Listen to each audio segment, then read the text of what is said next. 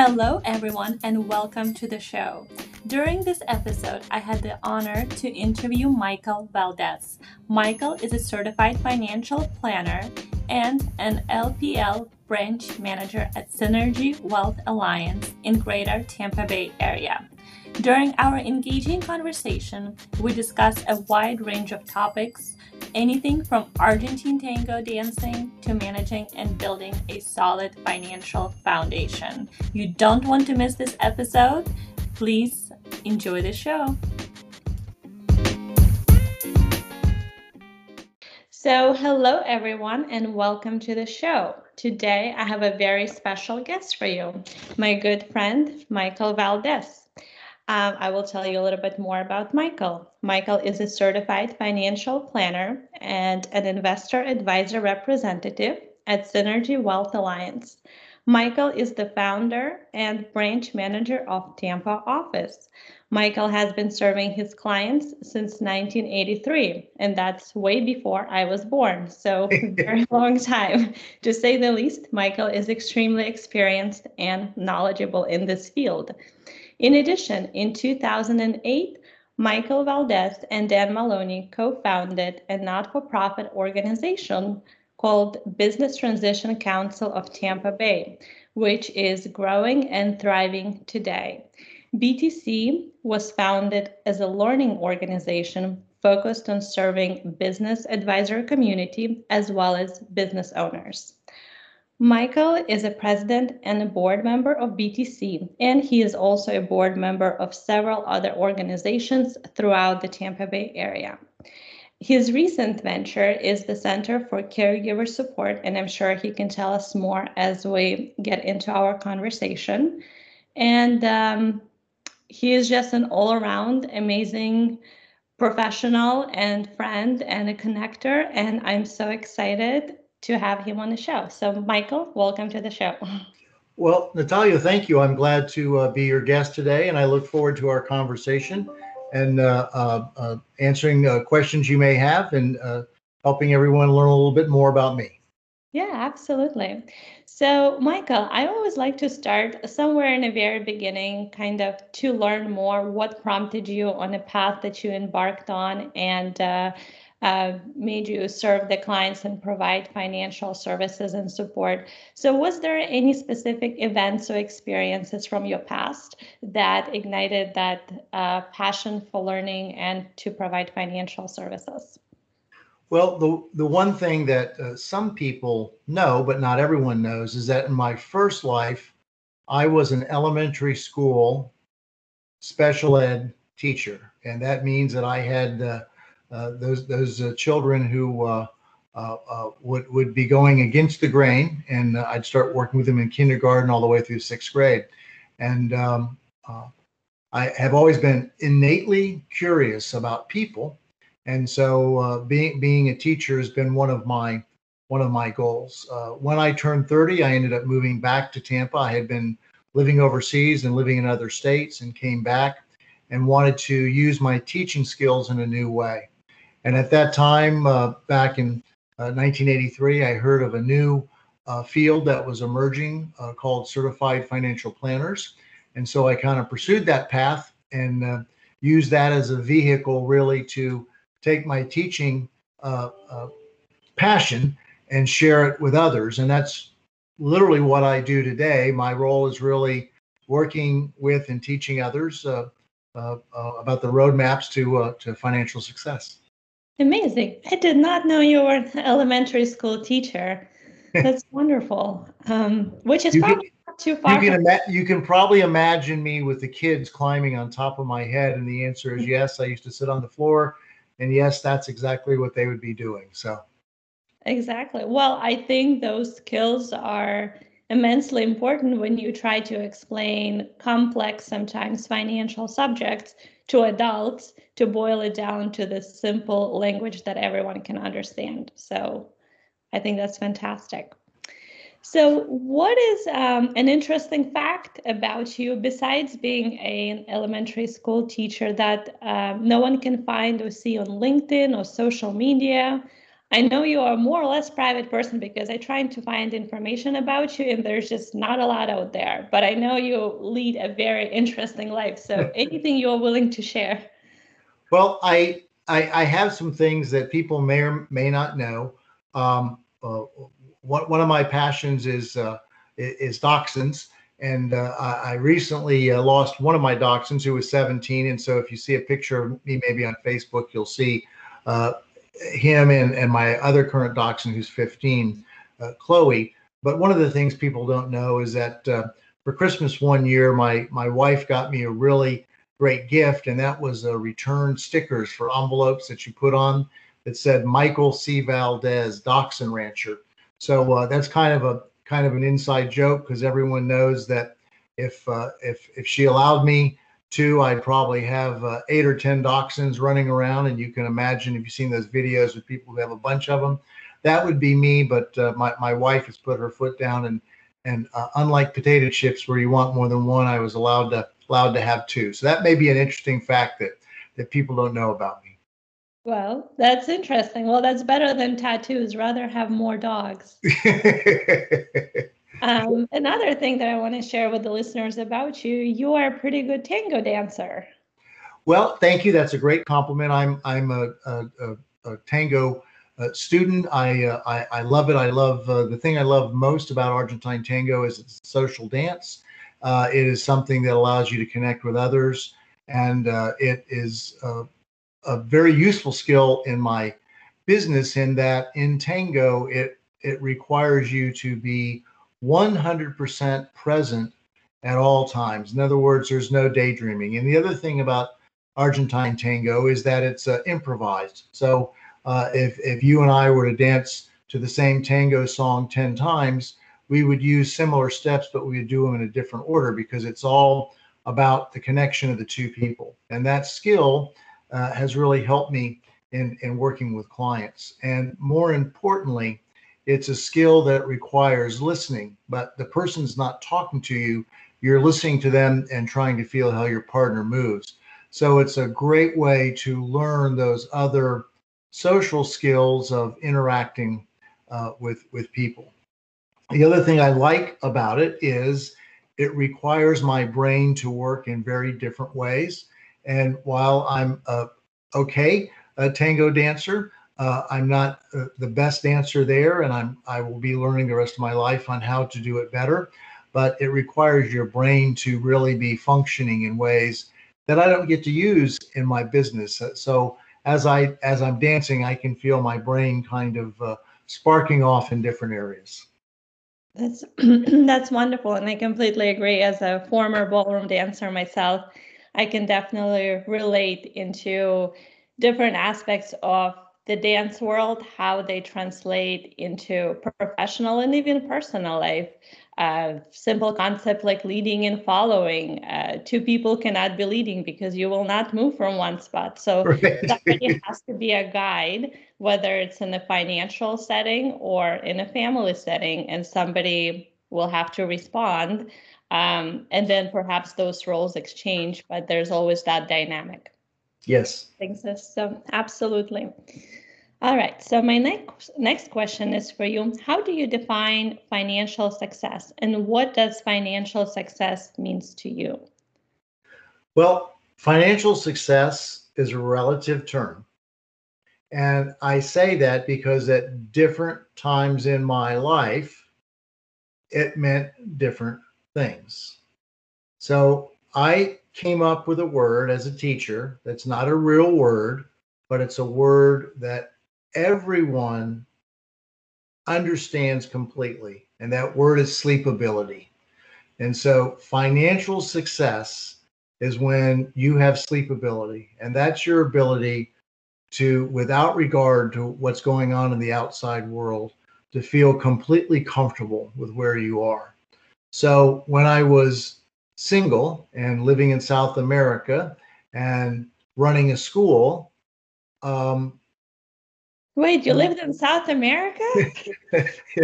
yes, I I lived in Chile, in Santiago, Chile, and I ran a school and traveled most of the South American continent uh, by either bus, rail, hitchhiking, uh, a little a little flying in some boat uh, to, to to move around. But when I was um, 29 and living in South America, running a, a school, uh, financial success meant having enough to basically pay for the the shelter above me, have some extra money to buy some wine and go to go to a restaurant, and that was kind of as far as I thought, and then to have a little bit of money to to, to travel and get around. So financial success changes over time. When I got married and had children, financial success uh, was defined in my sleep ability, being able to know that my children were uh, taken care of, that I was okay, and that I was able to keep working towards my goals. And of course, as you get older, financial success may be what you're able to do for others, like your grandkids or uh, your church or other things that uh, are of interest for you.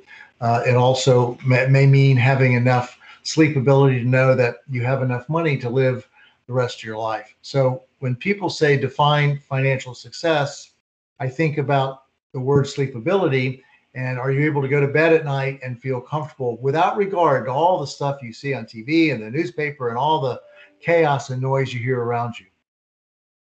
Yeah, well, that's wonderful. I think the aspect that it evolves, it's not static, set, and done, which a lot of the professionals as well as business owners they craft a document, they set a plan in motion, and they forget about it, and they just know, oh, I have something. But those needs evolve, and uh, it sure. requires staying up to date. And oftentimes, they need a professional to guide them through that process. Yeah, the, the one word is journey. Financial success is a journey that is evolving based on who you are and uh, your your level of comfort, which which I describe as sleepability. It's like a dance. It it's like a dance. Same steps, but applied in different manner for yes. each individual in each scenario. Okay. Um, can you describe a moment, uh, probably when you were still a, an elementary school teacher or perhaps later, that you realized that financial success and well being is essential, that it's a worthwhile goal to pursue? Uh, you froze there. So if you could repeat the question so I could hear it, my apologies. Yes, no worries. So, can you describe a moment when you realized that financial success and well being are essential, that it's worthwhile goals to pursue? You know how in society, some people perceive that money can be evil and uh, worrying about financial well being is uh, perhaps there's pressure not to sound materialistic or not to pursue those aspects? When did you realize that it's okay to want to be financially successful? That is a very insightful question. And the reason it's insightful is that money or financial security can be tangible, right? It can you can have things, it really is a function of what you believe. And the greatest challenge I have in working with people is trying to understand what they think and believe about money. And so it first dawned on me let's go back to South America where I was single and carefree and I had enough money to get on a boat or a plane or a train or whatever it was to go to my next destination. I could get a meal, I could get um, a bottle of wine or whatever I wanted. And uh, financial success uh, and stability was kind of dictated upon that. Of course, when I came back to the States and I shifted gears and I changed professions, my perception of that really changed. And all of us have mental models, and those mental models have money personalities uh, that are part of that. And we hear those things from our grandparents and from our parents as we were learning language about what money meant to them. And so we start down this path, down this river, down this journey, functioning like that. So for me, it was really in my uh, turning 30 that I started examining what those were, what that meant to me. And until I was able to gain a little bit of insight about myself and my own mental models in my own language about money. I was not really able to be uh, sensitive enough to see what was going on with others to kind of help them examine that. Um, it really starts in the mind. Uh, this whole journey about financial success uh, starts in the mind and what you you uh, are able to to take from that and and use that operating system to uh, uh, attract and grow grow wealth. Uh, many people make a lot of money in their life and they spend it all or they give it all away. And as long as they're doing that consciously, that's great. For others, um, they have uh, tapes going on in their head about money and they hoard money and they save money and they have more money than they can even spend, but they still can't go uh, on a cruise because it, it, it, it makes them feel uncomfortable.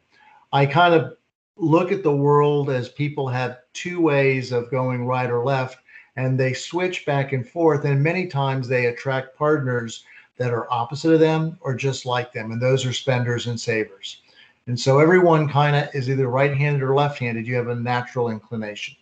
So if that helps you understand kind of when it developed for me and my process of thinking and growing about how to move forward with it.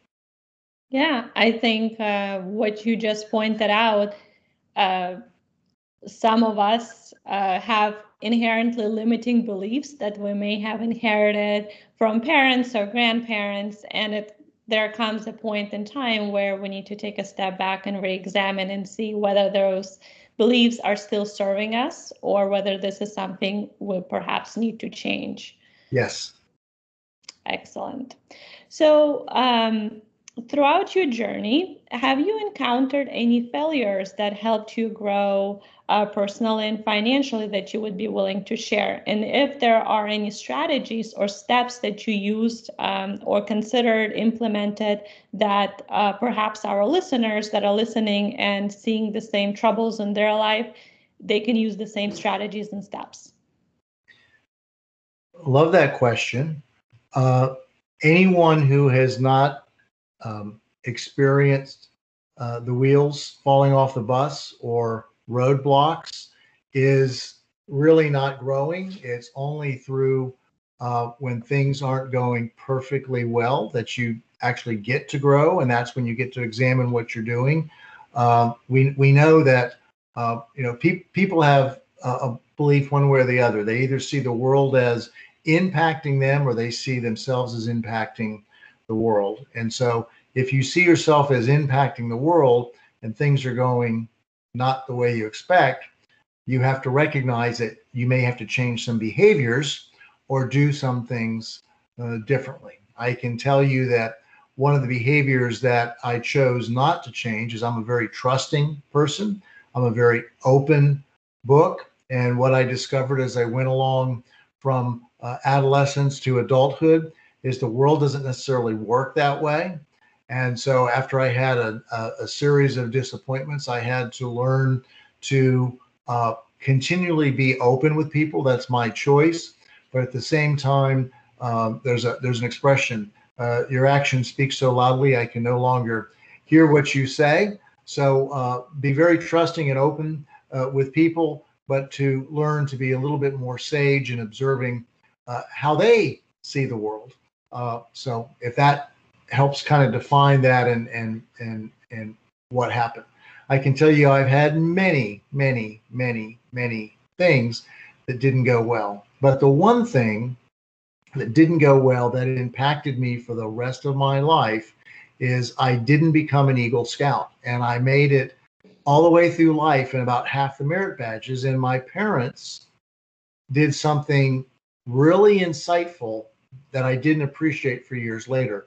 If you know anyone who's in Boy Scouts, you know that many times when a boy becomes an eagle, it's because his family has been very, very, very involved in taking this young adolescent and helping them stay focused on this journey. My parents said, if you want to be an Eagle Scout, you have to become an Eagle Scout. We can't do it for you. Um, as uh, uh, uh our friend Dr. Uh, Anton likes to say, people only invest in that which they uh, help create. And what I helped create was not becoming an eagle. And because of that, that failure to achieve that forever impacted me. And I can say from that point forward, I have made it a point to try to finish these goals that I set. Uh, some uh, I'm still uh, still working on, uh, but many I've been able to achieve. And along the way, some of them have gone uh, less than planned, and that's that's where the growth happens. I love that. I think the idea of finishing what you're starting is essential. I think you're the second person uh, from many people that I have met uh, throughout my life that life that emphasize that point, and I think it's essential, especially for younger people that graduating. They love to start something, start a new job, start a new hobby, try it for a month and quit. Right. To invest a little time, finish it. So right. That's that's and, and, we we can go back to tango. I've been dancing for six years. I said I wanted to learn tango when I came back from South America in 1982. I didn't take it up until 2015, right? It was kind of on the list. And when I started, I had two things happen. About a year and a half after I was dancing, uh, they said suggested I do more walking, right? Michael, get out and do more exercise. I went out and promptly walked, tripped on a sidewalk, and split my elbow. And as you know, when you're having an embrace, if you have a split elbow that's been in a cast, it's sore for a long time. So I had about six months of no dancing. And then, right when I was getting going again, uh, COVID came in and kind of took us out for a year and a half of dancing. And I've only recently started in the last few weeks.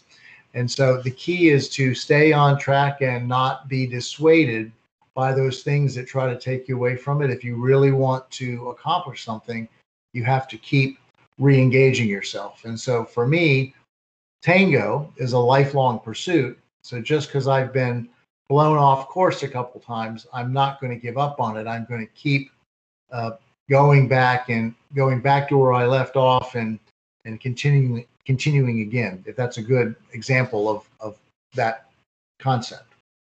I like it. We need to find some time um, to take a dance class together. I haven't done too much of Argentine tango, but uh, I revisit it every so often. So I keep forgetting it, but I'm a pretty good follower. So I'm sure I can figure it out. well, there's a great community in Tampa with lots of uh, uh, great events going on. And as you know, it's a very open and, and welcoming community community and people I'm sure would be glad to have have you join.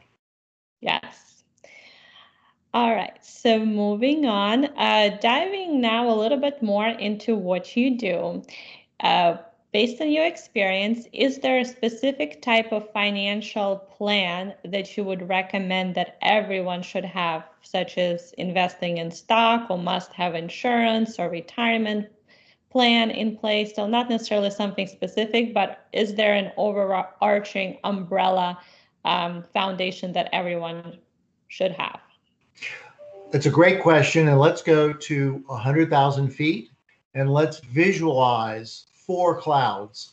Uh, there are four clouds that help people go where they need to go. And those clouds are uh, asset management, all those things that you acquire and working through that process, regardless of what they are. Those tools that are used in risk management, those tools that help protect you and those things that you are acquiring.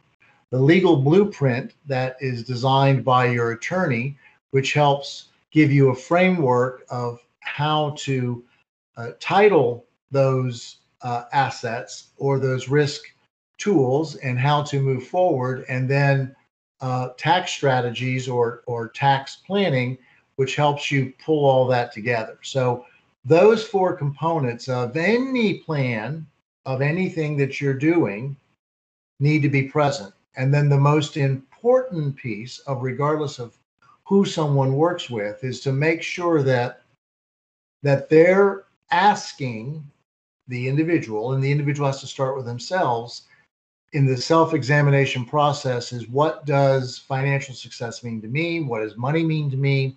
What does wealth management mean to me? What does wealth preservation mean to me?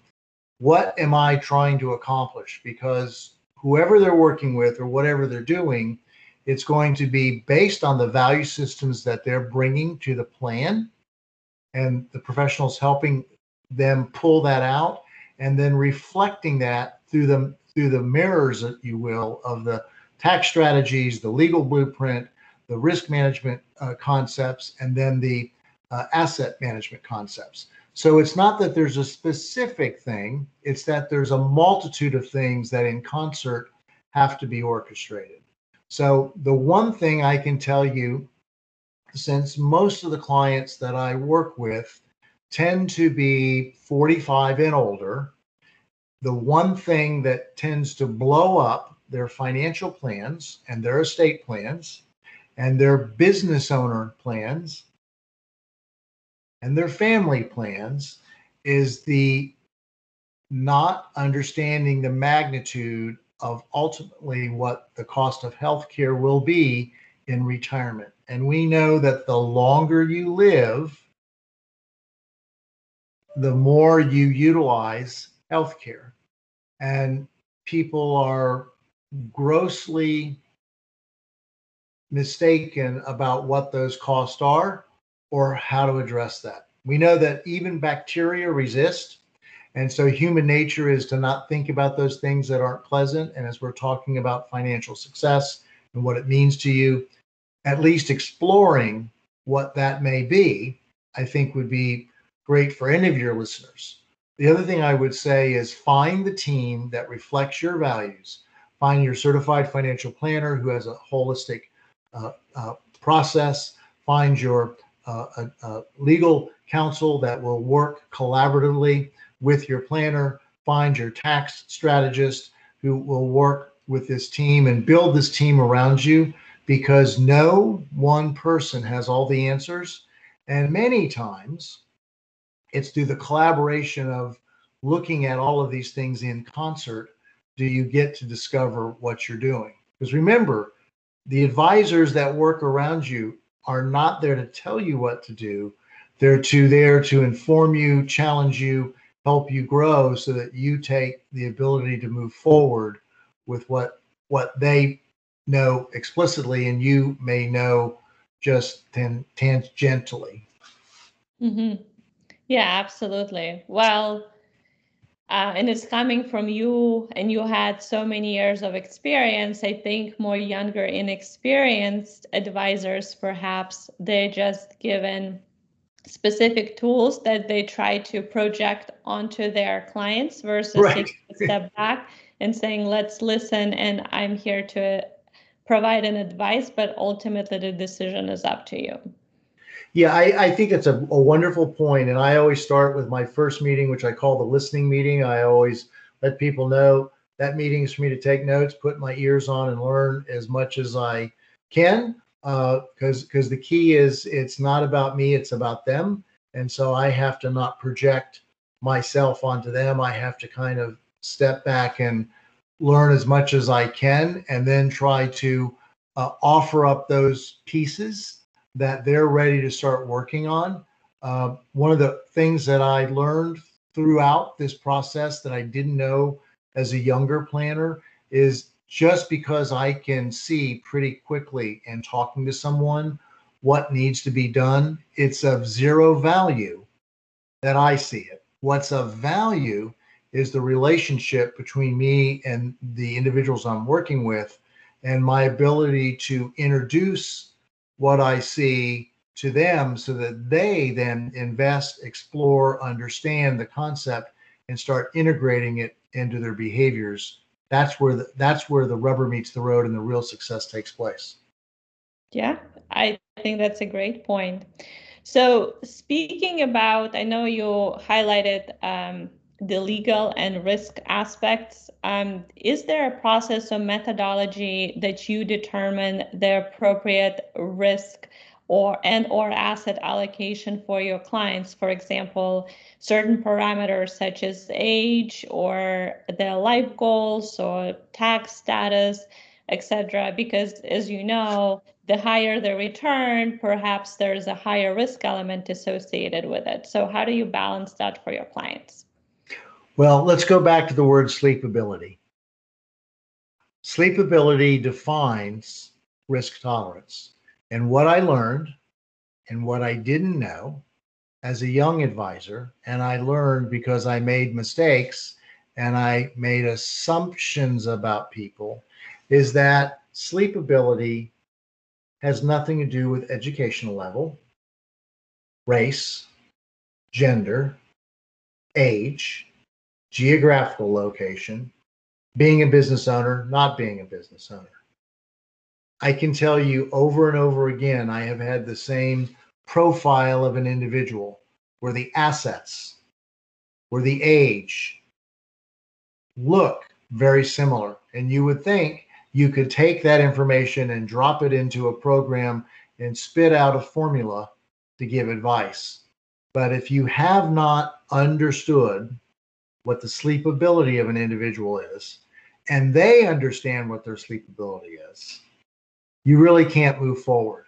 I can't tell you how many times you find people who want to take more risk than they should be taking based on their circumstances. And then you find others who refuse to take any risk, even when risk is appropriate. This goes back to the mental models that are playing in their heads from their grandparents and their parents, pre language, that has everything to do with how they see themselves in the world. People who love gambling may or may not have the wherewithal to do that.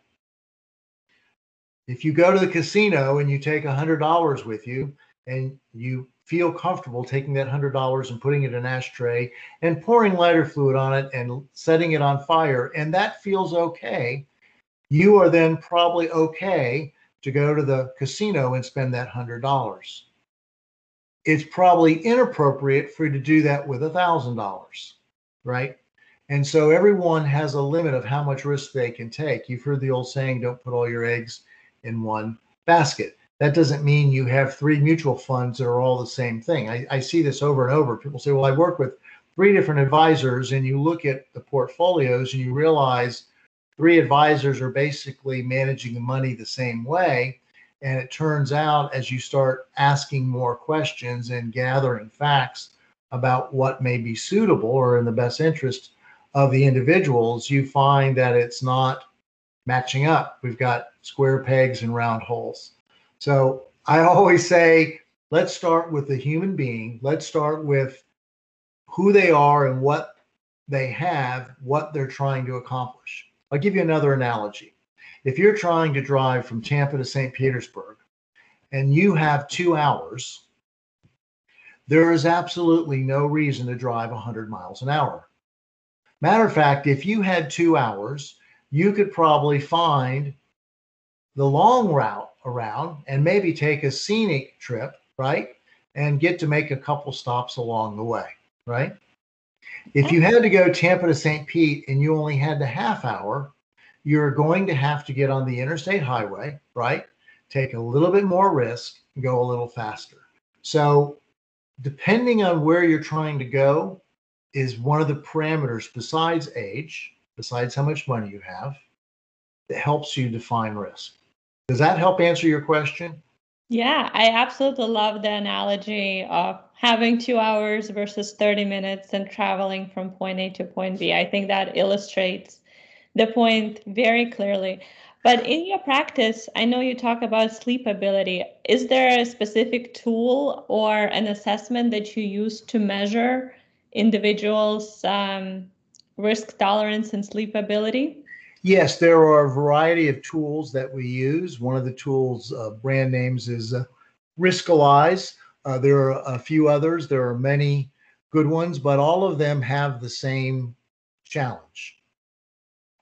Okay. And that is people are describing risk when they're not stressed. So this is what sleepability and risk is. Let's go back to March of 2020. You turn on the TV. Which way are the markets going? Very down. They're going down. So the question is if you're listening to this and you can picture yourself sitting there and you went through a week or two of March was your initial reaction that your gut started tightening up. You felt your shoulders tightening up. Your eyes were getting bigger. You were feeling anxious. Matter of fact, remember the story as kids about Chicken Little? Mm-hmm. Chicken Little ran around saying what? The sky is falling. The sky is falling. And if you were in that moment and that's how you were feeling, without regard to what you have, and I had clients who have millions of dollars who felt anxious by those events. I have other clients who had thousands of dollars who did not feel anxious by those events. So, your personal reaction to what you see cannot be completely measured from a sample or a quiz that you take. It really requires the meeting of the minds with the professional in an honest dialogue of those times when you've lost and suffered loss, how you reacted to that loss, and how fast, again, to the analogy, you're willing to drive. If you have enough time and you're on the right plan and doing the right things, you may find you don't need to take that much risk. You can drive 40 miles an hour, right? And stay in the right hand lane and be perfectly fine and not have any risk of accidents. So, if that helps kind of solidify the tools and what they use, there is no perfect tool. And what I find is after doing this for multiple decades, without regard to how someone has self identified of how much risk they want to take, the rubber meets the road in crisis. And it's in those dialogue or conversations that we're able to then re examine risk. And I can say things like, I'm hearing that you're very anxious right now. So, knowing what we have and how we've done that, does this still feel appropriate? Mm-hmm. When the market's going up, in the last 10 years, the market has generally gone up. It was only last March that people got a real shock uh, to remember this. Uh, I, I remember shocks all the way back through the 80s and 1987, right? And in the in the dot bomb, right? And then 2001 and 2008, right? There's many shocks that happen for many people, particularly those who are 30 or less. They really don't have a, a good memory of what the shock is. So the older you are, the more experience you can have to realize that even when you take a risk tolerance tool, it's not the be all and end all. Does that help? Yeah, absolutely. Did you, um, just to add on a question, did you get any clients calling you around March 2020 wanting to short sell and make more money that way? Uh, n- no, and that has a lot to do with the clients uh, that I that I have.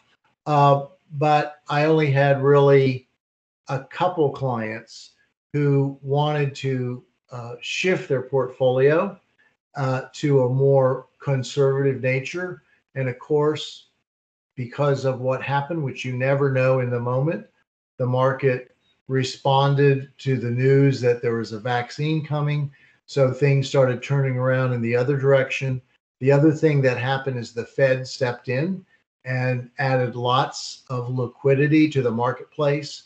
So everyone felt very comfortable going back in and being back in the market because they felt like the Fed was going to continue to add uh, enough funds and liquidity for us to turn around. And as you know, there's still conversations about what they're going to do uh, with tapering or not tapering.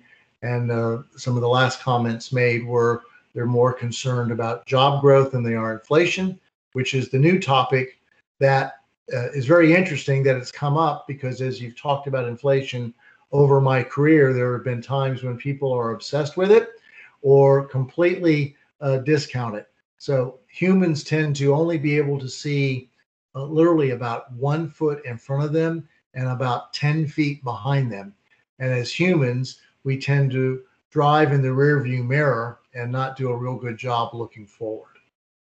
Yes, precisely. Yes, at that time I was uh, teaching a finance course, uh, an investment course uh, to undergraduate students, and we were playing a stock market game. So a lot of my students got very excited because they got to invest in Tesla and Zoom and all of these other technologies that skyrocketed um, during the early pandemic. And uh, some of them did really well. So they were excited to go in and invest in the real world. and, and I'm so excited to hear that students were doing that. That's really one of the things that we're kind of missing in our educational processes are basic concepts about money and budgeting and two how the market works because many times people have fears because they don't understand right so there are times where it could be appropriate based on facts and circumstances to do that but clearly learning how that works in a college setting uh, in, a, in, a, in a class i think is fantastic yeah, definitely hands-on learning. And some of them have never tried it, even though they were finance majors, 100% finance majors, but they've never been exposed to the any type of practical um, applicability of their skills. So they were they were excited to do that. So, are there any uh, certain beliefs or habits or routines that help you and your clients to be well financially or thrive financially? Anything that you um, adhere to as your core values or believe or truth that you live by? Well, again, it's a reflection of my mental models. it's a reflection of what I've learned. But uh, the the uh, the the two words that I think are critically important for success in life that you can translate to financial success are deferred gratification. We know from psychological studies those individuals who are able to defer gratification do better in life in a variety of components and also do better financially. Um, if you have a zero tolerance for deferring any kind of gratification, you are unable to complete the more difficult tasks that require multiple steps, and you're unable to accumulate assets because they get consumed.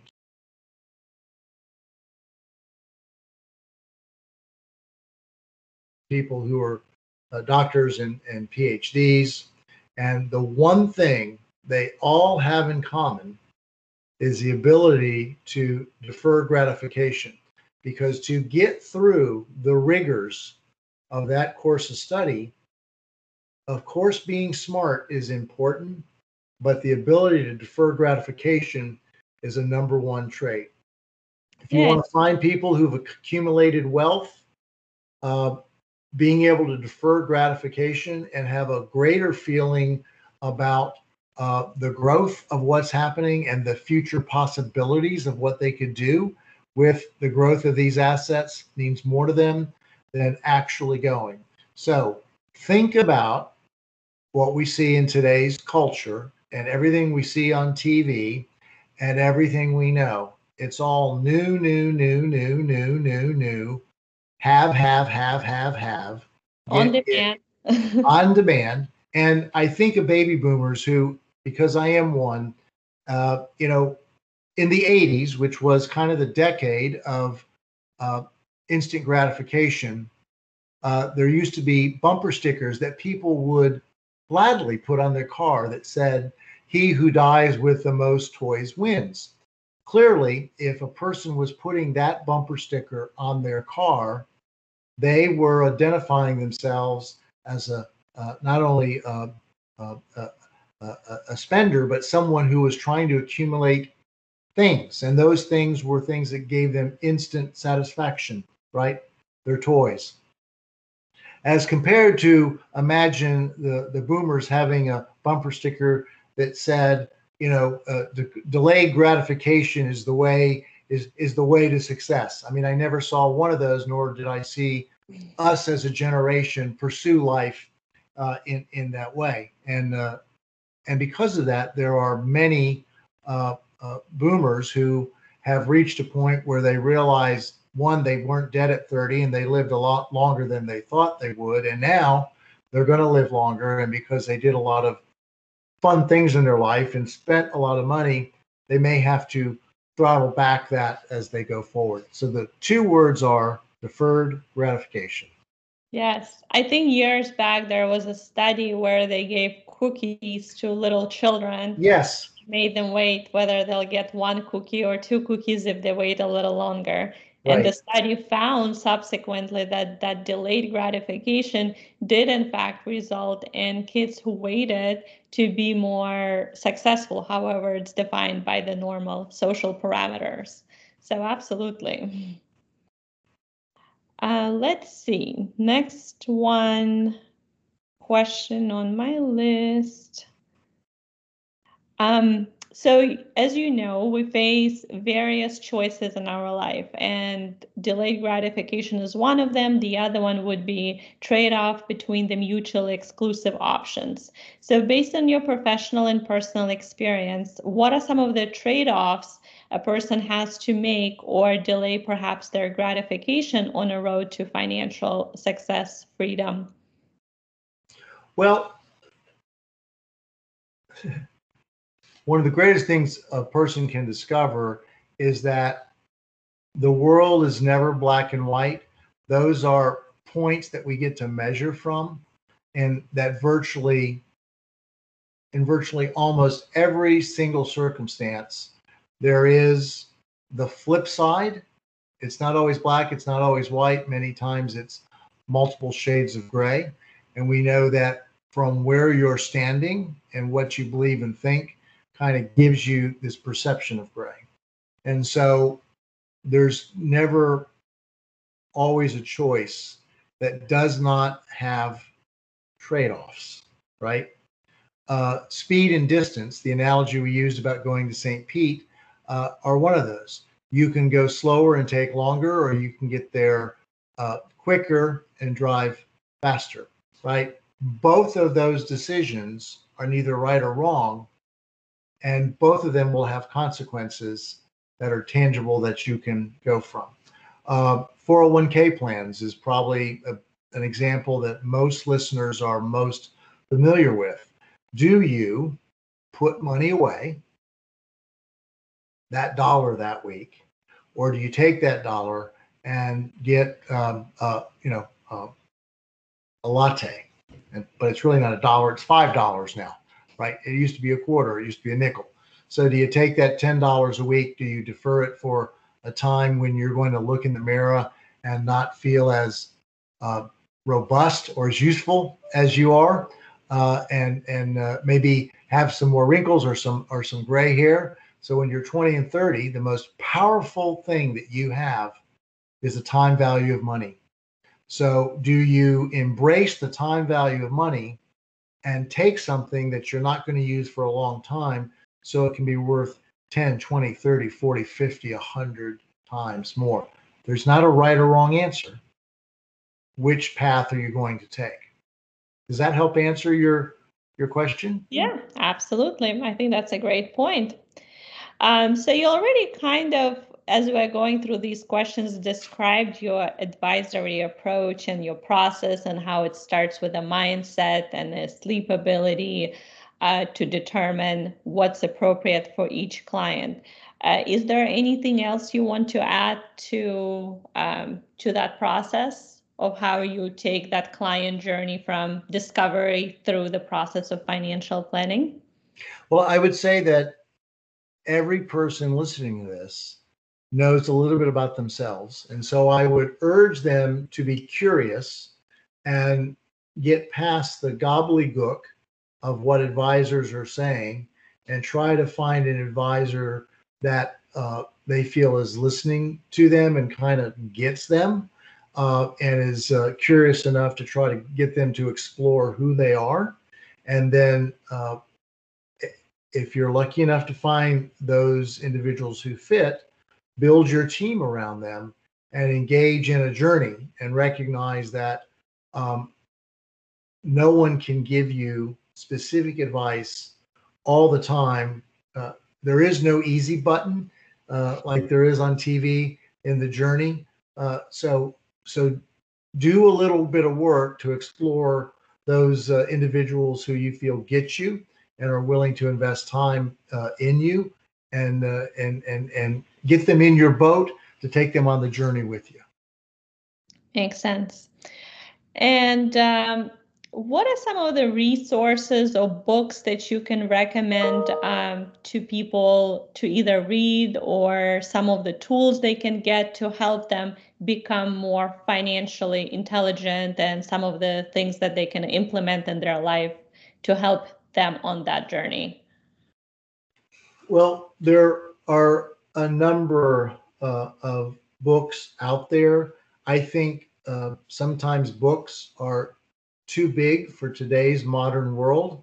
So I would in I would uh, encourage people to turn up their curiosity button and to question whatever they hear on TV or see on the internet as to what something is correct or incorrect as it comes to finance or savings or financial tools. Uh, all of these financial instruments are not good or bad. And people will say good things about one strategy and bad things about another strategy and, and to be curious enough to understand that that may not necessarily be true or not true. The key is to kind of understand how those tools work and when they're appropriate to fit for them. Remember, there are four components that they have to weigh as they're making these decisions as they're learning. And it's upon them not to be spoon fed by people, but to engage in this process and learn. And that is asset management. How how do assets work, and how how are how are they uh, how do they change over time based on what's going on in the world? Risk management. How do you manage risk? Insurance can be part of a risk management plan, but risk management is not necessarily insurance. Risk management is the greater study of how you um, control or modify or less lessen risk. The same way with legal. Uh, understand all the legal components or tools that you can use. It's just not one thing. In the same way with tax strategies, the tax strategy that works for the work, works for the person that you know, I call it the uh, uh, over the fence uh, uh, advice. Just because that tax strategy is working for them doesn't mean that it's going to work for you.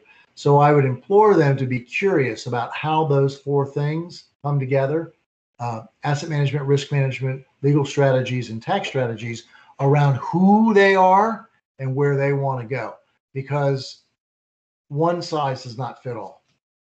It certainly doesn't. And I think you bring up a good point about uh, finding out and being curious not just the goods or the bad about certain financial strategy or a certain asset or investment vehicle you should listen to the both sides of the story and then make up your mind based on what's appropriate for yourself so yes Definitely. Even watching TV these days, certain channels take you only one direction without ever showing you the other way and the other way around. So I think it's great to be exposed to the holistic point of view, um, regardless what the matter is, and then form your own opinion about it.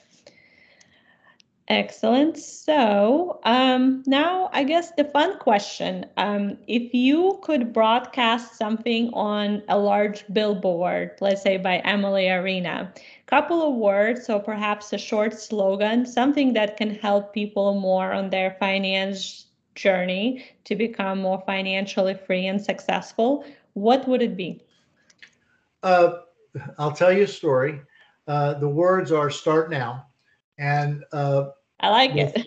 The first big word my mom taught me, and it happened to be that I am very good at it. And because I learned this word and became very good at it, it required me to do a lot of growing to change that. And that's procrastination. And uh, procrastination is probably the most dangerous force of human nature that lurks inside of all of us. And procrastination is really driven by those things that are left unsaid that are rolling around in our mind that keep us from taking action. So people describe me a couple ways, but there's two things that are very true about me. One, I'm a connector, and two, I'm a catalyst. And I always say, if I show up, something's going to happen. And I had to learn because I was a master procrastinator as a little boy that, uh, uh, particularly about cleaning up my bedroom or doing any of the chores list that my mom would give me, I had to learn to start now, do it now, take action, move forward, make it happen. And uh, so those would be the the two words. Um, start now, and remember the flip side of start now. The other side of that coin that you carry around in your pocket is procrastination. So when you pull the coin out of your pocket, if everyone can feel that coin in their pocket and they pull it out, they get a choice. They can procrastinate or they can start now. Starting now is the best way to uh, have a fun journey. Yeah, absolutely. Applies to really anything. You want to better health, start now. If you want to have better body, start now. Financial freedom, start now. So applies to absolutely everything. I I love it. Um, and so if anyone wants to get in touch with you or contact you, get more individualized and personalized advice from you and see how you can guide them on their financial journey, how do how do people um, can get in touch with you?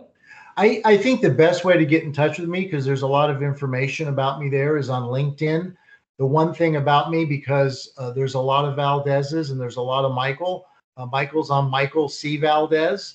And um, so uh, that's the way to kind of find me. And if they find me on LinkedIn, they can get uh, other connections on how to get all of my information.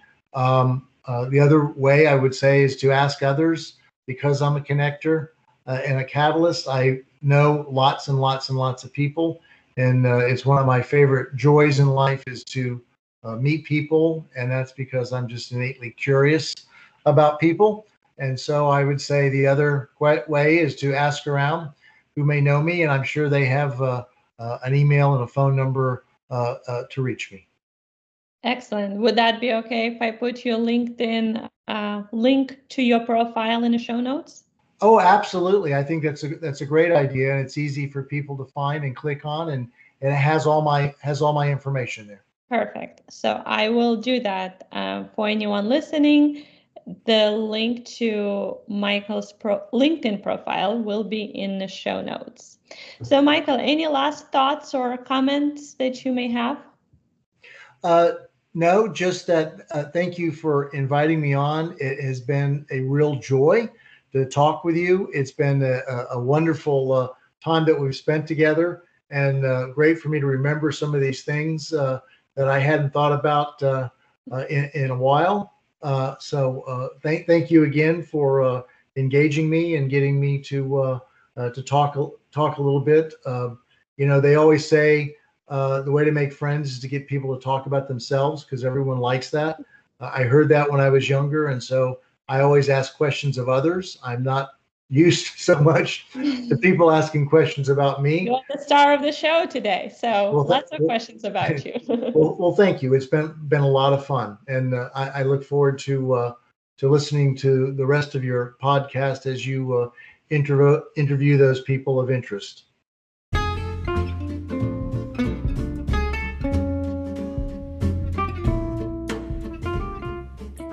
Thank you for listening to the show. Hope you enjoyed it. Until next time, be well and make everything worth your while.